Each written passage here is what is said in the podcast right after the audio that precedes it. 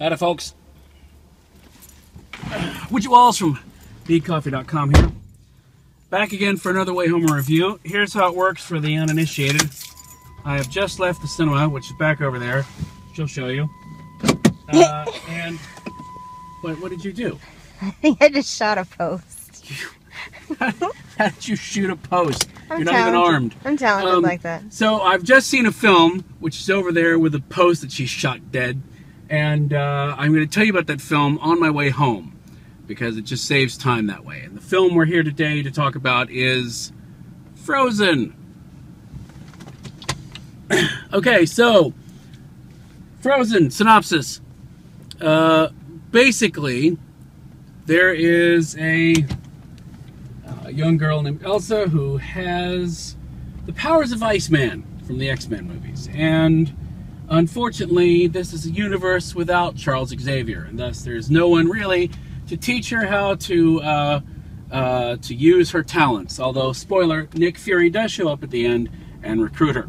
So uh, basically, the problem is, I mean, if you've got ice powers and you don't know how to use them, I mean, yes, you you uh, you never have to worry about your drinks being too warm, but also you can like cause problems. You can freeze people, things. Uh, it's bad.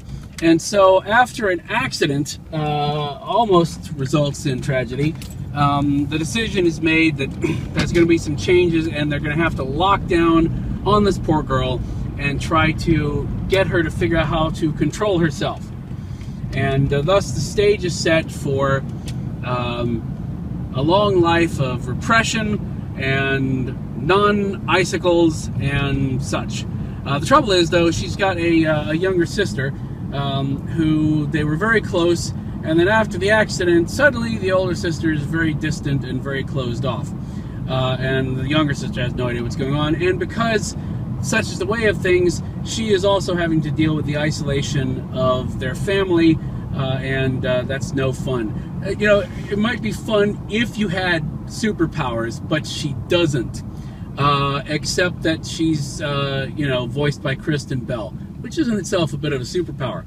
But uh, so the stage is set for uh, the two of them to uh, to try to move on with their lives when uh, it's time for the older sister to become queen of the land. So there you go. That is that is fine. Okay, so here's the thing. this is I don't think anyone is surprised to find out that they've already announced, and we're, we're several weeks into this thing showing, uh, but it's been doing fairly well, and we're playing catch up. I don't think anyone's surprised to note that uh, Disney has already announced that Frozen is heading to Broadway. Um, especially when you, I mean, first of all, it doesn't make any sense for them to do that because they really should be turning Pete's Dragon into a stage musical. Amen. What are you gonna do? Uh, but anyway, so it's it's one thing to hear that they're going to turn it into a Broadway musical. It's another thing to watch the film and realize, a bit annoyingly, that it's very obviously. Whereas, say, Lion King was the sort of thing where you went, they're going to do what? Or Beauty and the Beast, where you say, they're going to do what? When you walk into Frozen, it's very obvious from like two minutes in, they totally designed this. This this is less a this felt like less a movie than a commercial for the upcoming Broadway musical because it is it is complete the songs are completely set up the animation is complete you can sit there and distract yourself by by realizing oh they've already figured out how they're going to do that special effect on stage oh here's a dance number i can totally see how they're going to block that out and it's got there's been many jokes before. The one uh, that uh, that I remember is from the series Alf. They talk about the annoyance of what?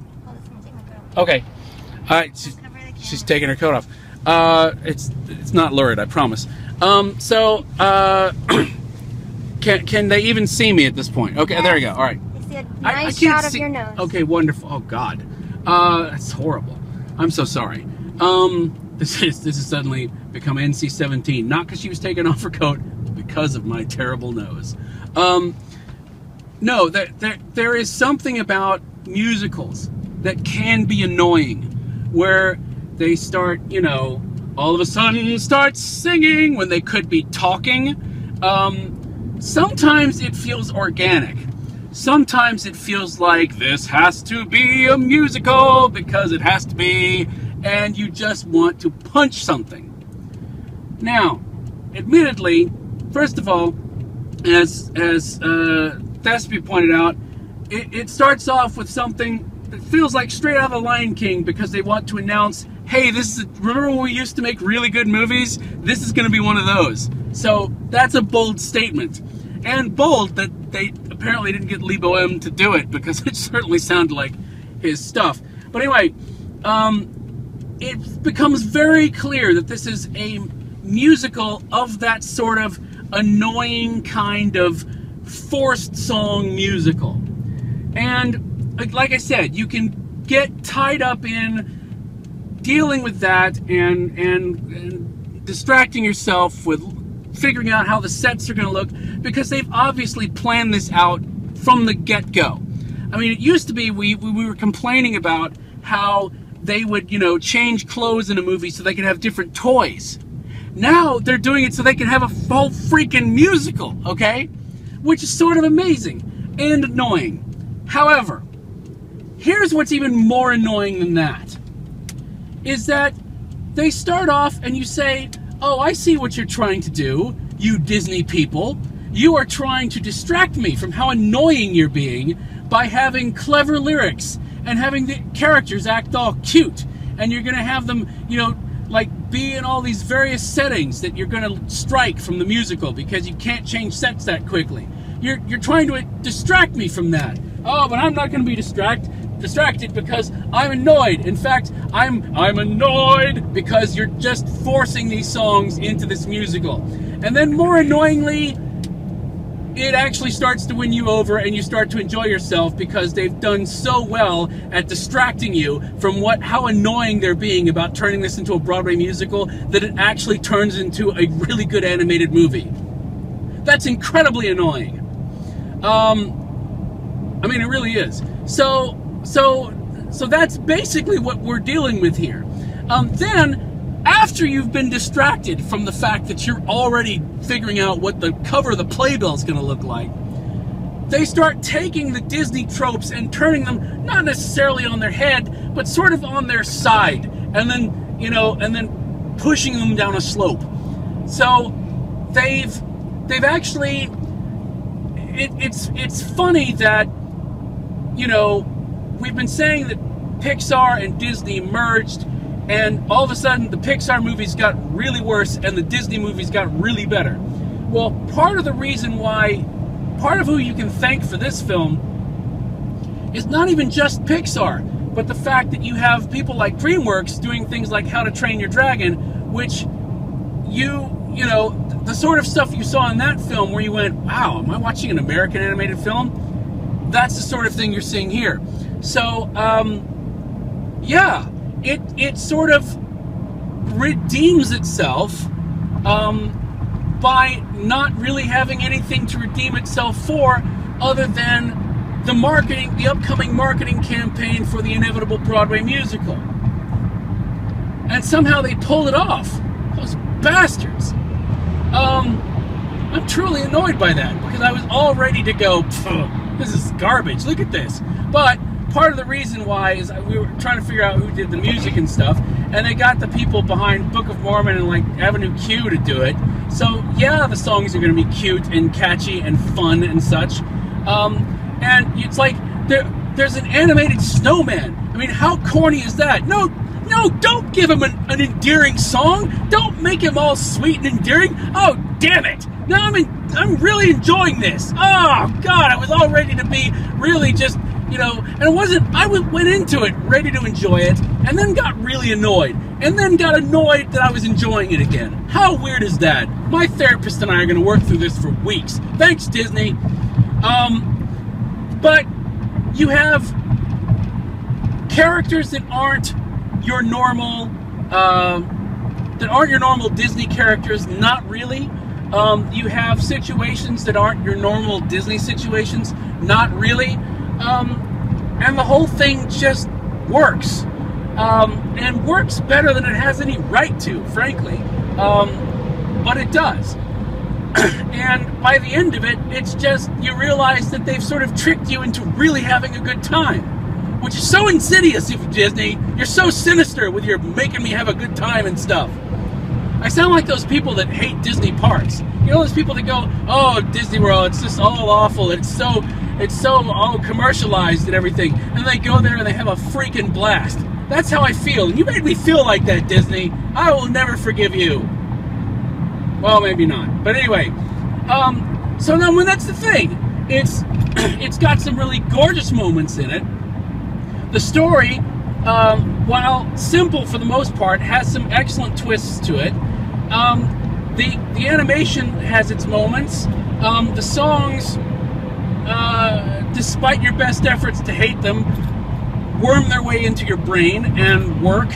Um, they even got Idina Menzel, who normally her voice is so bright it makes me want to, you know, torture bunnies. Um, somehow, I don't know if that's where all the, the CG budget went, but she sounded fine. Um, so, yes, I actually really enjoyed it.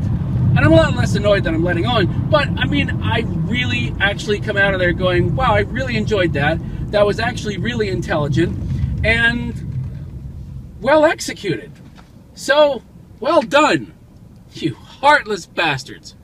Um, so that's it. What I would say is, uh, for seeing it, I would say if you haven't seen it, uh, as you know, as always, it's worth seeing on the big screen because it's good Disney. They should be rewarded, not like they haven't been because they've been making money like crazy on this thing, and that's even before it opens on Broadway. and um, uh, but as far as cup wise goes, like I said, I was uh, I, I, was looking at this thing going, wow, this will be like I don't know, this will be like a two and a half or something. But by the end, I'm going, yeah. By the time you put all the twists in, the fact that they, uh, you know, made me like it, uh, and and basically sorry for the use of the word, snowballed me into liking the thing, uh, I'm to have to go with four out of five cups because it was really well executed.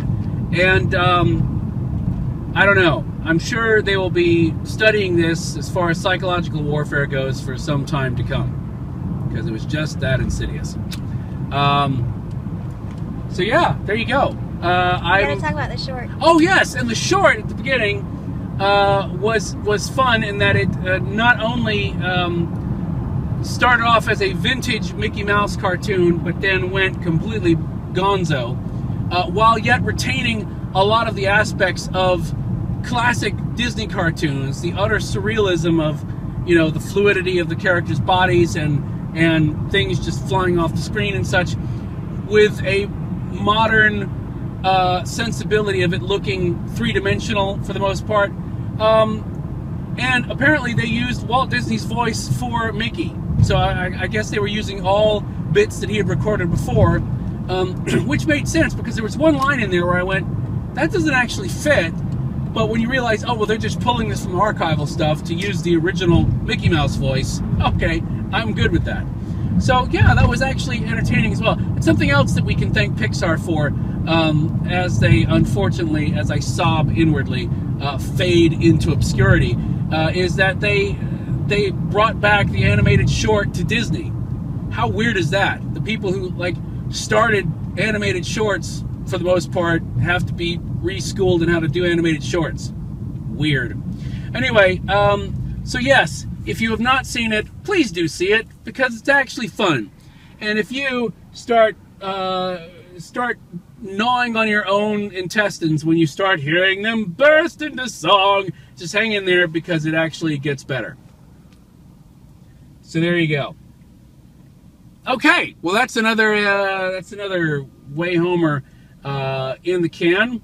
Thanks so much for watching. I hope you enjoyed these things, uh, and uh, if you do, please uh, please do us a favor. Come by neatcoffee.com slash support and throw a few pence into the tin so that we can do things like pay for the gas, uh, which we use to get to the cinema. Because a wa- walking home from the cinema and filming me walking home because I have no gas, that would be not only even longer, uh, but a lot less boring. And you wouldn't be watching these things waiting for me to get creamed by a cement truck. So, thanks so much for watching. We'll see you next time on the Way Home Reviews. Bye.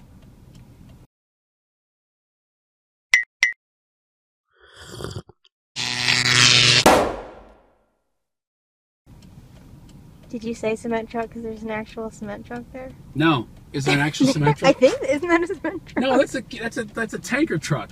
Oh, okay. Sorry. I'm focusing on filming. Okay, good. Dedicated to my art. Th- yes, Unless thank that you. was a rounded truck. I said a rounded truck. I should have said a rounded I- truck. We're gonna get hit by a rounded truck. Ah, that's right. Yeah, Nick Fury recruits her so that they can have somebody to control the cask of ancient winters. Five points if you got that one.